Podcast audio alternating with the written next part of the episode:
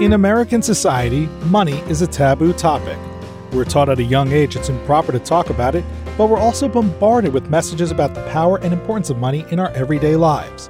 And by not talking about it, we miss out on the skills and lessons we need to effectively understand and financially plan. That changes today. Welcome to Money Tales. Hosted by Sandy Brager and Cami Doder, Money Tales brings more than 35 years of combined professional experience in personal finance to demystify money and demonstrate what it's like to speak openly about personal financial matters. Join us each episode as they interview modern day movers and shakers about how money decisions intertwine with their daily lives in order to give you better insight into productive financial conversations. Subscribe today and register for our blog Fathom at aspiriant.com slash podcasts to increase your money mojo. And now, here's Cami and Sandy. Welcome to this episode of Money Tales. My name is Cami Doder, and I'm here with my colleague Sandy Brager. Hi there, this is Sandy. What makes this episode so special to us is that we recorded it as a mock trial run with Cami's husband, Rowland Savage. Our original intention was not to use the interview, but we found Rowland's money tales to be so insightful and wise that we couldn't let this interview sit on the shelf. Let me tell you a little bit something about Rowland. He started his career journey in computer science, has been a venture capitalist, He's enjoyed two stints as an entrepreneur and he spent some time in corporate M&A. He's now writing his first book. During this discussion, Rowland shares stories of his childhood in Belfast, Ireland, his move to the US to go to business school, and how those and his other life adventures, including marrying me, have been influenced by his own experiences and messaging from his father about money. We hope you enjoy this special interview with Rowland Savage.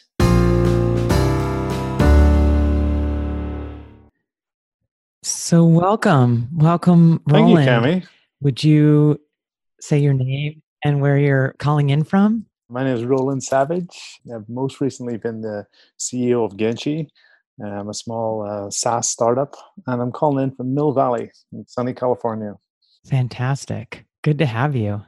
So let's get started. Sandy, I think you and I haven't orchestrated this. Sandy, why don't you get us started? Yeah. Rowland, welcome to Money Tales. We're so excited you're here the whole goal of our podcast is to engage interesting people like you in conversations about life and money.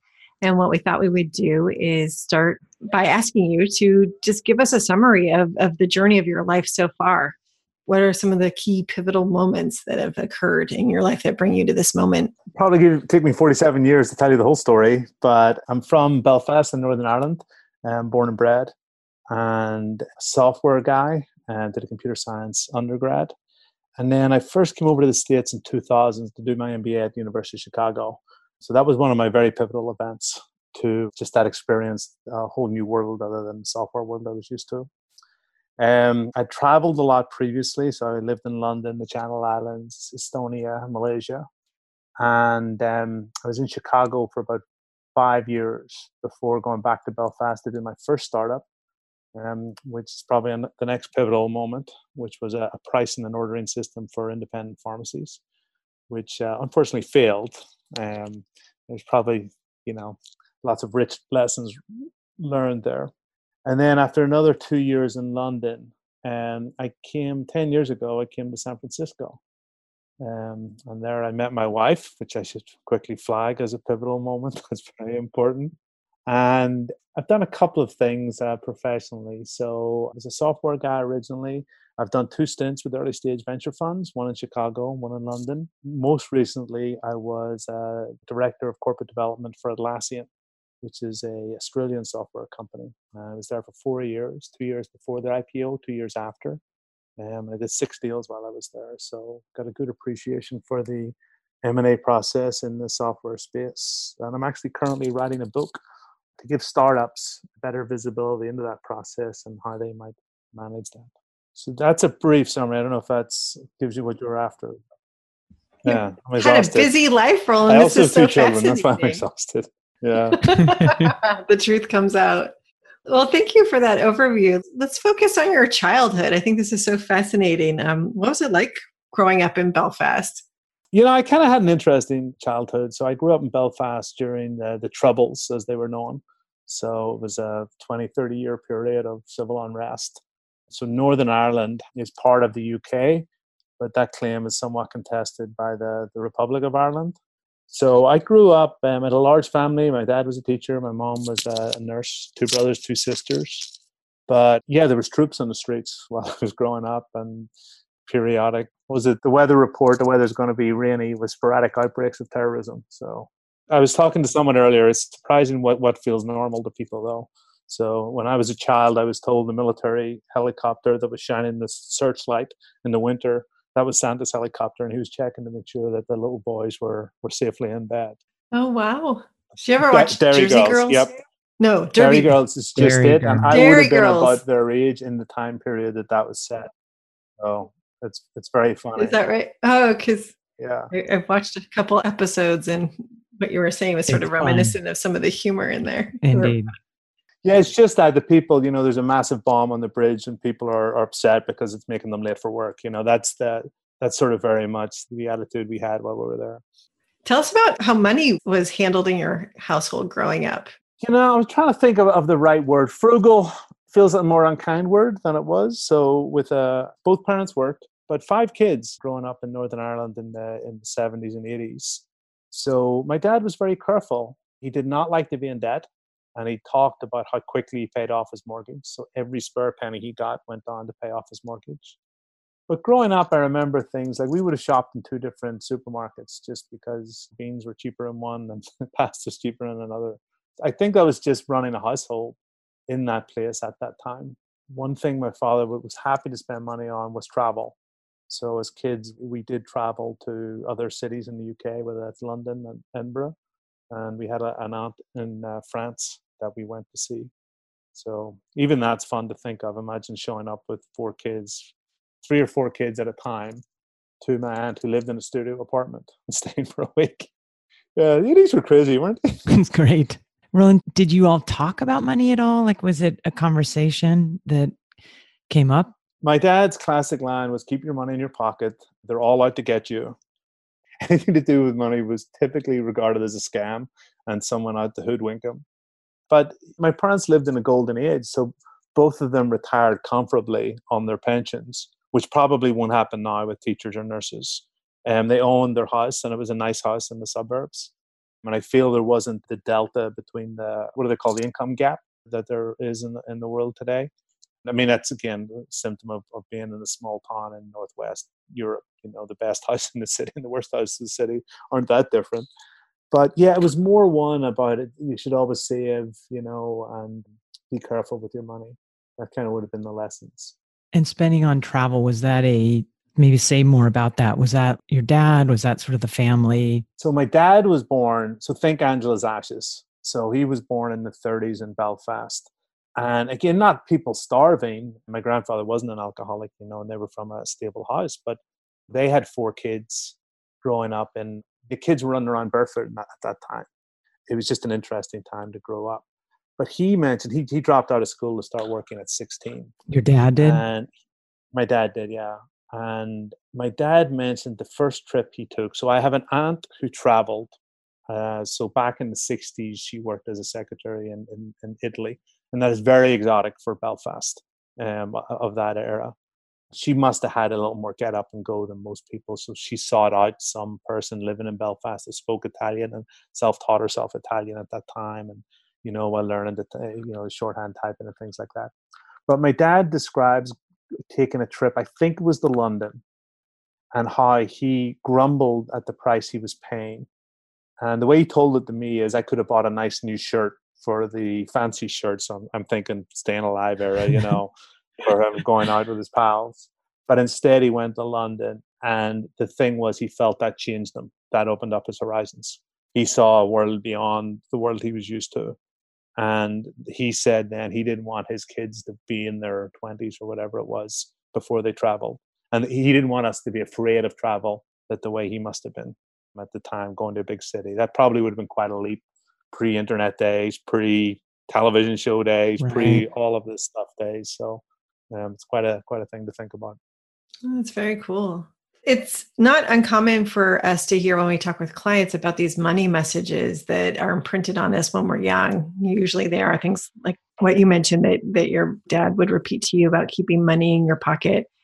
And I'm wondering, Rowland, how has that played out in your life? What sort of mark, if any, did that make on your own decisions as you grew up and started to make your own money decisions? It's funny. It's always there. I would say it's sort of a, a cornerstone. As I've told Cami, I've also I've taken a lot more risk than my parents did and than my dad did it was funny before he passed away I, I was in a car with him and we were talking about it was actually when i was going to business school and i was bracing for this conversation where i was telling him that i was leaving my good job as he would have seen it in belfast as a young man earning a good salary my own apartment at that time and i was leaving all that to go back to college which at that time was kind of seen like a bit of a goof so I have um, two of my, both my sisters and one of my brothers have PhDs, and rather that being something that's highly regarded was kind of seen as people who didn't want to get a job, so they stay in education, which is, uh, is, is a weird dynamic.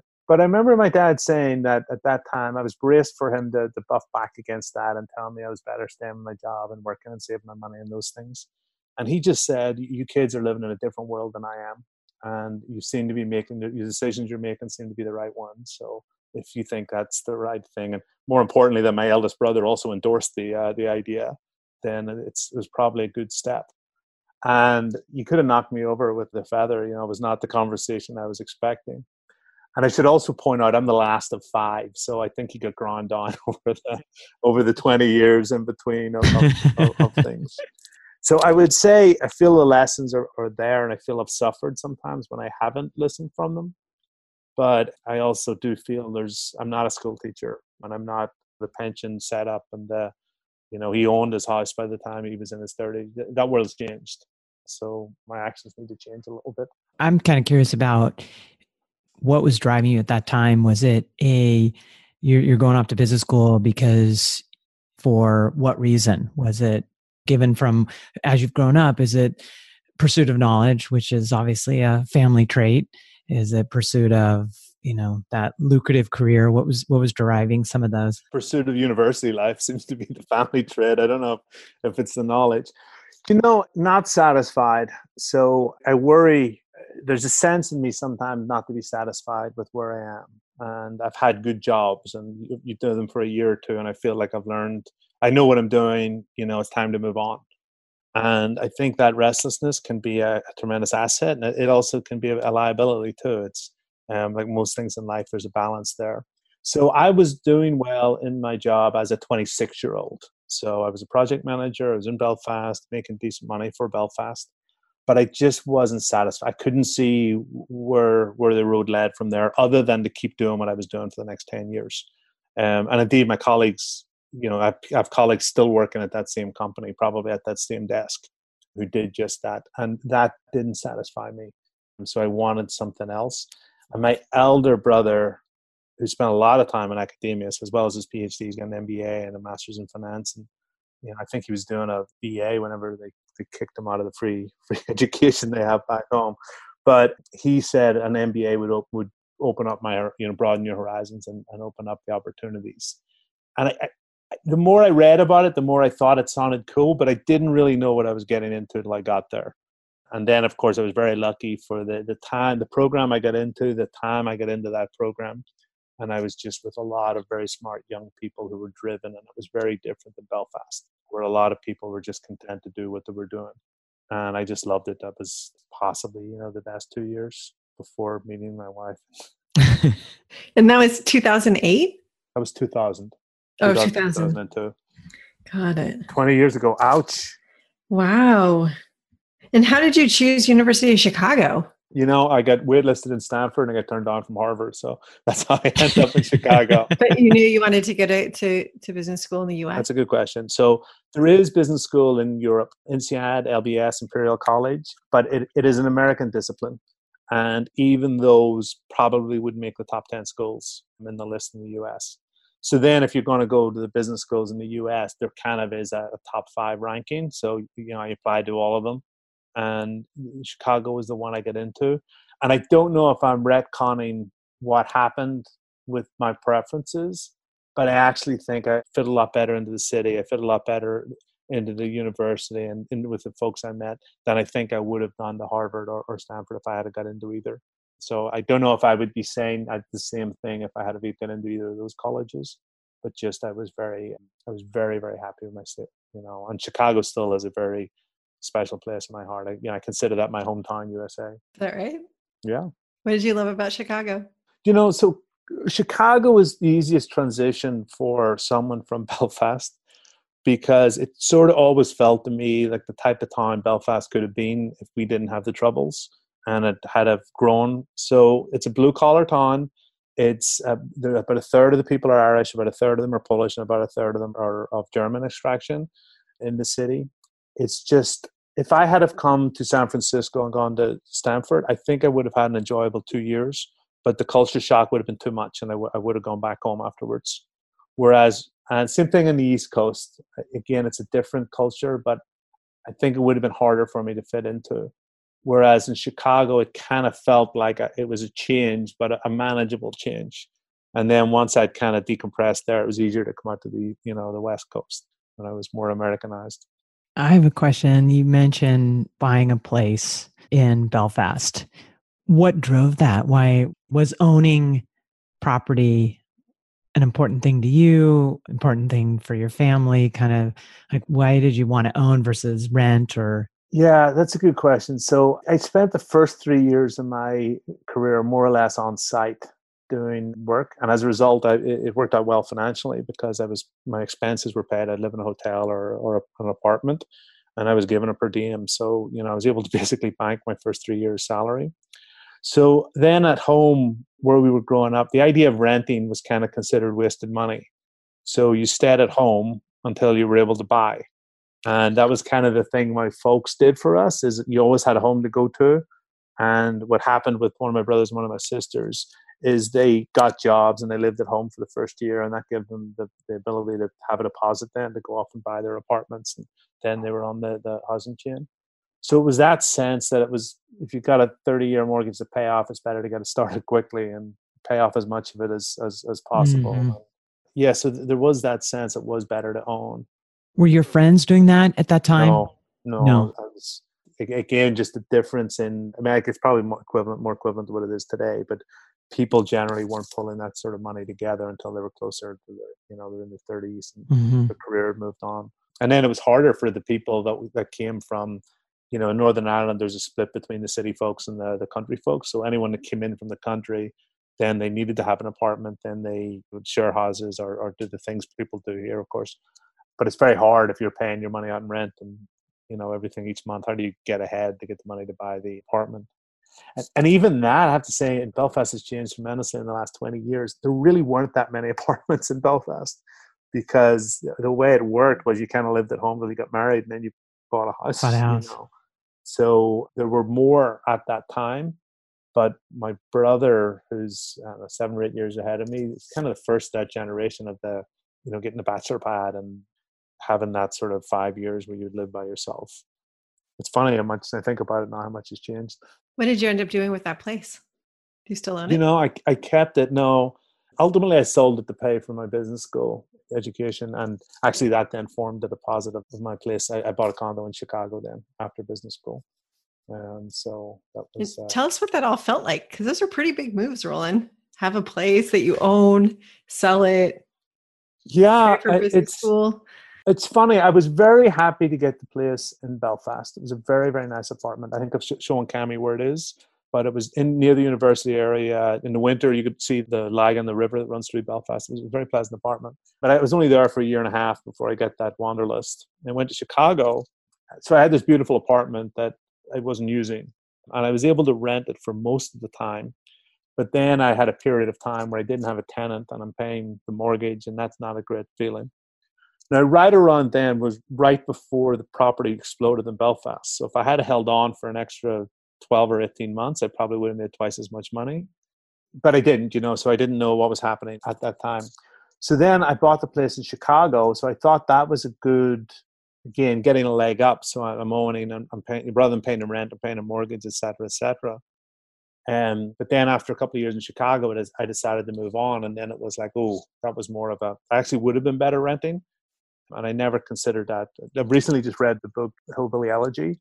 Mm-hmm. he talks in that a little bit about home ownership as an anchor, as a burden people buy houses in these areas and then the, the, industry moves away and then the housing price goes down so they can't sell and they're vested in that i never thought about that before it was always an asset it was always a positive thing to have that you were you were property and I, I, mean there's, there's there's an irish component in there i mean the ownership of property was seen has been very very important back you know going back to the famine um, days that was important but the interesting thing was i made money on my belfast sale I lost money on the Chicago sale, but I was lucky to get out because then the crash of 2007 had happened.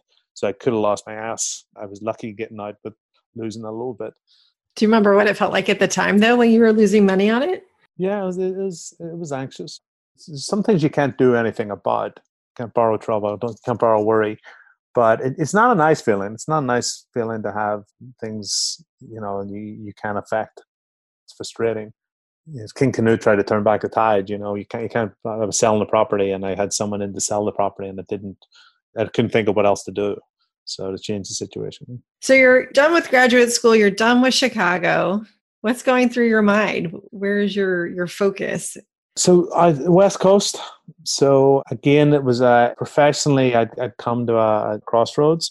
So I worked for a venture fund, and the way the venture fund world works is you're an associate for two or three years, and then some larger funds will have a track to get on the partner but for smaller funds and i was part of a smaller fund you tend to go out and do something else for five or ten years and then find your way back as a partner that way so i had a, this great startup idea working with my cousin actually back in northern ireland so i decided to, to do that i actually came out to san francisco for about six months to, to build the system and then went back to Northern Ireland to um, the, the opportunity was based around that, how the healthcare system is set up in the UK. So that's really what the opportunity was. What was going through my mind there was it's easy to picture success. It's easy to think I'll do this because I want to be a successful entrepreneur. That would be a good way to go back into the venture world as hey, I was an associate for three years and I spent five years as an entrepreneur and then I went back in. And of course, it doesn't always work quite that smoothly. How would you have defined success at that time in your life? What did it look like to you? Yeah, I, I think if I to be my own boss, to be able to derive an equivalent salary that I would have been paid by someone, but through my own efforts, through the product I was building. That's where I, I wasn't focused on the, you know, make $10 million on a, on a big IPO really it was generate something. But success actually I, should say this was more than financial. It was more that i'd done it that i had created. So that in my mind is a form of alchemy. So you've taken an idea and you've turned it into something that people will, will pay money for. That's spinning straw into gold. That's a cool thing. Uh, but it's also a very hard thing. That's, that's i get it. That's where the gray hairs come from. The uh, it's not the it's not the easiest approach. Is it one of those things where you're thinking about what you're most passionate about and then you also then have to create real life? Like you you're really excited about it, you're passionate but then you got to now bring it to life. Was that something that drove some of these decisions that you you're going to go make alchemy do something that so many people that you grew up with maybe weren't doing they were you referenced they were at jobs they were staying at jobs let me answer that question indirectly if I can. So I, I, was partnered with a cousin of mine, and my cousins were next door to us in our Irish Catholic things, and there was five of them as well. You know, so there's a lot of cross pollination. So ultimately, this cousin was my best man in my wedding, and, and vice versa. So we're very good friends. But he's a pharmacist, and he's an entrepreneurial. So he, he bought a pharmacy shop, and has done quite well in Belfast, not just in Belfast terms, and in everyone else's terms as well. But I remember him visiting me in Chicago and we were with a bunch of my business school friends. So think of very, very smart bankers and consultants and venture and uh, just all the, you know, who have just come out of the you know University of Chicago MBA. And he was talking about one of the things he was doing in terms of buying and selling drugs. And all of the people around them told him why that doesn't work and how the market's going to correct and how there's no such thing as arbitrage and how these things are someone a competitor will come in and all the book learning stuff we had. And we were we were having beers and he's just laughing. He says yeah they're all in the meantime i'm making whatever it was 30 grand a month doing this.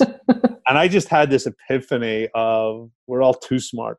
We're all thinking of all the there's actual there's just practicalities with you know looking at real world world things Cami and I talk about the it's the the concept of the, the business that sells ribbons. I knew someone that sold batteries. One of my iterations, I lived in the, the, on Jersey, which is one of the Channel Islands. So it's a small island. It's nine miles by five miles. But he was the one that had the contract. Everyone bought their batteries off him. It's not an exciting business, but very good life for that one person who had it. So there's these people that have these grit lifestyle businesses doing things you would never think of, but yet actually make good money and have a lot of respect for people that find a little category and, and can own it and execute within it. Tell me about working with your cousin. And since this is Money Tales, did you talk about the financials? Was it something that just. Not enough. We screwed that up, I think. It was more a handshake agreement, which is a very Belfast way of handling it. And the sense that there's no way we would ever try to screw each other meant we didn't really need to have the conversation. But in hindsight, that was naive. We should have set out the budgets because again, there was a naivete for how long it would take and how much effort it would take, and then what would happen if it didn't work. It was just this presumption that it would, you know, and that's the suspension of disbelief, which is is also both a curse and an asset, depending on on on what it's used for. So I bankrolled a lot of the development, and then he bankrolled a lot of the development. But then it got to be awkward at some point that where we didn't have a set. Hey, we're both going to invest this amount of money. Hey, we're both going to dedicate this amount of time. Hey, we're and some things evolved over time. So it's not something I would advise people now to kind of ha- sit down, have the hard conversation, you know, and write that stuff down because people's memories shift over time as well. That's, that's great. I like that. Yeah. Very interesting points.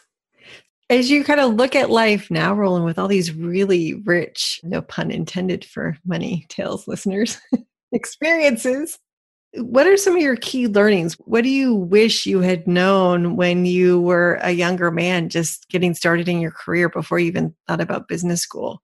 You know, Sandy, I've thought Cami's familiar with, with this conversation, and it's it's a really hard question to answer because your life's a tapestry, right? So if you pull one thread and you say, "Oh, I wish I hadn't done that thing. I wish I had done the other thing," then that might change everything, and not necessarily for the better. So, in some senses, I could say I wish I didn't sell the apartment in Belfast and had waited because then I would have made, you know, there's an extra couple hundred grand would have come into the coffers. That would have been nice. I probably, knowing myself, would have rolled it forward into another. So, my relationship with property is I made a, a lot of money on one, I lost a lot of money in, on each other, and I think I'm a little bit ahead, but it's enough to have a healthy respect for the market and it's a highly leveraged asset, and you should acknowledge that as such. It's the same thing with my startup. My first startup was a failure. I'm reluctant to use that word. It certainly knocked me. It was a punch, knocked me to the mat, and actually took a while to, to bounce back from. But is that feeding me now? Is that pushing me forward? Is that why I'm in San Francisco? I honestly don't know the answer to this. There's some parts of me think of what if I just had a computer programmer? I'd probably make, especially if I came out here, I'd probably be making the same amount of money as a, you know, an MBA's done all these other things but I don't know if I've been satisfied. I think the one word I use most of all, I think, is balance. I don't think there's a right answer. I don't think my dad's 100% right. Keep your money in the safest place possible and don't take risks and, and things like that. On the other hand, I think I, have overcompensated for that and gone way out on the other side, which is also a mistake. So there's a balance point in there, and there's a balance point within couples. You got to find that yin and yang that works for you it's hard to experience what does they say that you make bad decisions? You get experience from making bad decisions and the only way you can make fewer bad decisions is by having you know experience. So it's a, it's a virtuous circle. Oh, that's a good point. I want to ask a question about the conversations you have with your friends. It sounds like you have a very healthy friend network certainly uh, the, the story you told about business school and, and taking the academic approach to your cousins it was quite fun. Do you spend time talking with your friends about money? And if so, how does that come up and what sorts of things do you talk about? That's a really good question. I think we're still of a generation where to talk amounts is vulgar, but we're for my MBA friends, you're kind of deal orientated. So if someone sold, been a part of an exit or a liquidity event or a that would be acknowledged, not so much a tell us what he got or what she got but more of he's done well. Cami, you were actually part of one of those conversations when Donna visited. And it, it was awesome because it was genuinely feeling you know you're the team someone scored a goal on the team and you're applauding them. And i also have friends or we graduated in 2002 right when the bust happened. So we rolled out into a very tough market and then people were just climbing up and then get clobbered by 2008 and then you know we've just been clobbered again. So our class has not been the class of easy sailing. I'm interested to see at our 20 year reunion how many people will have done very well. Because i think i feel there's a lot of struggle for reasons beyond their just lack of effort and intelligence. It's been a dynamic 20 years. So we do talk about it. People would ask i saw right at the start of covid for example one of the slack groups uh, uh, we're part of people were saying how much cash do you have on hand? What are you doing with your investments? What are people doing? So that level of that came out the guys I'm most friendly with are the the more entrepreneurial man, minded, and that tends to be kind of binary outcomes, or either limping or suddenly you're in clover. That tends to get rolled forward into the next thing as well. So it's an interesting group, but it's a um, I don't know that we're the healthiest of the healthiest money talks conversations. You should subscribe to this podcast, I suspect. So do you do you actually talk about investments with them or are you guys more on the higher level? We do. I mean, nobody's saying you should buy gold. Yeah, that's not true. We yeah, we would talk about investments. I mentioned my, my friend Larry. I mean, he was the one that gold or uh, oil was underpriced, and he's like, I don't want to, I don't want to tell you, but I'm mortgaging my house to invest in this. He was both right and wrong. mostly wrong. But yeah, so people would have very specific recommendations. But I mean, we're all we also have the education to know the passive index trackers or where your, you know, where your money should go and have a well balanced portfolio and stop being silly. Think of another friend, Cami Jake, who thinks that they're the day trader that are making money, and that's um, my my group of friends wouldn't consider that prudent investing. Mm-hmm.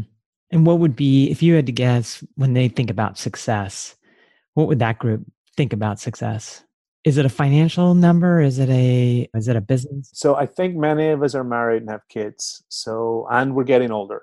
So I think in the last sort of things have changed where people are thinking very much of being ready for the future and everything that that involves.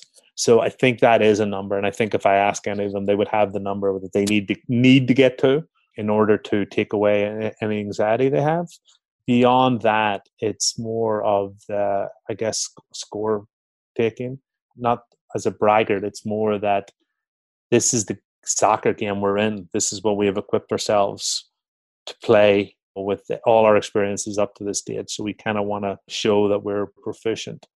We're in the stage where this is our time to do. I suspect 10 years from now, it will be a stage of the console mentor, teach, give back in a way. But right now, this is sort of our prime time to actually create something. And I know that there's pressure for that. And I, I know that there's a number of people that have smart people, hardworking people that have clicking into their place in this changing world. So remember, 2000, 2000 I was the only person with computer science degree in our uh, MBA class. Wow. Internet email was just about a thing. It wasn't super common. The tech jobs, there was a dozen people maybe out of the 400 went out to Silicon Valley, not much more, from the University of Chicago, which is recognized as a very heavily finance orientated. The world has changed. No iPhones. We had Palm Pilots, and they were just a gadget, a quiche thing. The world, there's been a lot of change this last 20 years. So that's kind of interesting as you look forward to the next 20 years, Rowland. What's going to satisfy you as you look ahead? Where's your focus? Definitely sort of the fam when i say that people have a number in mind there is i have a family and you know the the future and there is providing and supporting for them is, is that's sort of first and foremost. That's the job that needs to be done. So i suspect success will be on the other when you're older and just we may not be the generation that we missed the dot com boom fortunately with the big payouts and the the comfort but success might just be maintaining a good home and the family life and getting through to retirement, having a comfortable retirement. You know, that's maybe that's it. I don't know the answer to that. I, I know I'm still seeking it. I think that's a good thing, but within reason. I'm also cognizant now that I have marketable skills and it's not this sense of always wanting to go to the new thing. It's like, oh, I actually got a few things that you put together and, you know, that might be interesting. So hence the, like the idea of writing that book, I probably would not have done that if we weren't in COVID and we weren't doing that. But I've realized, uh, first and foremost, I know someone doing M and A at most of the big tech companies. Now I can talk to them, and I can gather information from them, and I can put that together, and I can string a few words together. Those are things. Suddenly, when you start adding things up, if you can do this and this and this, then suddenly that starts making your proposition more unique. But the focus for now, especially in the world we're in with the uncertainty, is finding that certainty and the stability and finding something that's rewarding and makes the world a better place in some fashion. I guess all of those things. That's wonderful. That is good. I'm curious, what makes you happier, spending money or saving money? I think saving money, probably. Let me answer that different. I like not having to worry about spending money, but I'm not a buy the $200 bottle of champagne guy nor am I the flashiest car guy, nor the. So uh, when I think about this in the conversation we've had, my dad's definitely left an imprint on me. You know, I don't need your magic shirt. I'm okay with a shirt. I'm thinking of our brother-in-law, Cami, where I just like I would have an aversion to that in general. But there are things I do value. I do. I like going out to sushi ran and not blinking. If you're having a $250 dinner. It's kind of nuts when you think about it. I mean, in general, life in the Bay Area gives me anxiety. The, the cost of living, the cost, just commuting, and you know, even seventeen dollars for a salad for lunch. It's like that's nuts. Like that's just nuts. Until we spent time making that salad and we realized, oh, that was priceless to spend yeah, money. well, there's that too. Yeah, so I, I don't know. I think it's not. It's nice to. It's nice to be able to get what you want I think you can be happy on simple things. I think Canada Peet's coffee is pretty. That's an uh, feel good in that. I think when it's nice when you go somewhere you get a nice sandwich or something. You know, it's the you don't necessarily need to go to have a five hundred dollar spa day to sort of sit and look at the water and enjoy your lunch. I've been interested to hear your father come up in this conversation so many times, and so I'm wondering, Rowland, now that you're a father and you have two beautiful young girls how do you think about money and the role it plays in your relationship with them and the things you want to teach them? One's worry. So I have, you know, an obligation to provide. And I don't want to drop, I don't want to miss that obligation. So that's that's one aspect of that. Again, we're in a, an expensive part of the world. And um, the second is we're in a very affluent part of the world. It's a very different world than the one I grew up on. So I worry also about teaching them the value of money and that they don't expect I don't want them to be spoiled, and I want them to have the a healthy relationship with money. Cami and I have talked about that, and it's the sense you make sure they get the summer jobs. How do you make sure they know that if they drop their iPhone, a new iPhone just doesn't magically appear? That's not the world they're in. It's growing up in the appreciation and the gratitude, and I think they'll get that because we do have connections back in Ireland, and you know, even to visit the former Yugoslavia there's a sense of being able to go other places and see mm-hmm. that the rest of the world is not like this. I want to do all the things. I want to encourage, empower, enable them, but also not protect them. I want them to make bad decisions and suffer the consequences of those decisions a little bit as well. And that's going to be the hardest thing for Cami and I to do. My mother-in-law has an expression where it's you got to prepare them for the road, not the road for them. And right now, with a six year old and a, a four year old, it's very hard to think of letting them figure some of these things out by themselves. But I know it's the right thing to do. It's interesting. Your dad would travel. That's where he spent his money, as you told mm-hmm. us. And it was almost to broaden your horizon, right? And see the potential. And so you were brave. And then you're thinking about travel as a way of, of educating and showing, I'm sure it's broaden horizons, but also the fortune and showing them how different people live and exist. When I think of when I first went to London, I'd never seen wealth on a scale that they have in London. That you know the houses in Mayfair or some, we just did not have an equivalent. Again, the nicest house and the worst house in Belfast were not. They would be in the same neighborhood in the U.S. So seeing that delta was quite impressive. But more than that, I've lived in different countries with work, and you get an appreciation sometimes. I came from Northern Ireland. The big deal when I was growing up was between Catholics and Protestants. I could tell you that right now over the next hour, and it would bore you all to sleep because you won't care. But if you're in Belfast, you care. So it's travel makes you realize that all a lot of your problems are localized. A lot of people are dealing with the same things in different ways. And quite frank, in the US, I think there's a lot of people who benefit from that and seeing that not all the problems that we have are unique to our current situation or our current time. And, and in fact, we were watching talk shows from 40 years ago, and it's amazing that they sound like they're relevant today and some of the things people are talking about when it comes to taxation or debts or, or stuff like that, you know. So I think travel is invaluable because it changes you. Just an appreciation for the wider world is, is a very useful thing, I think. Well, this has been such a great conversation. I've learned so much. Thank you for sharing with us. I have one last question before we end. If someone gave you a million dollars tomorrow, what would you do? Charge with lasers? Uh, no, I'd probably be very boring about it. I would probably sink it into a savings account, pay off the mortgage. A million dollars is not what it was. I would be in a situation where having more padding, I would get the most utility from that. Um, would probably have a nice night out, but that would be my thoughts. No, two hundred dollar bottle of wine though. There you go. Yeah. awesome. Yeah. This has been great. I was going to ask one more along those lines. If money were no object, so no longer the million dollars, whatever that number is, that provide for, what would you most like to do? I worry a bit about that because part of the human condition is the chase, right? It's dealing with adversity. If you take away the adversity, I don't necessarily know you're in a better place. You like to think you are because I work on my poetry. I mean, I, I don't know what I would do. Honestly, I, I think if money was not an object at all, I might go back to school. There's things I'd like to study if I had the time. That might be one thing I do. Or just remake uh, my life to optimize time with family and hobbies and, you mm-hmm. know, and uh, learning. Yeah. But it's funny. I, I would like to be in that situation but I've got a feeling it would be.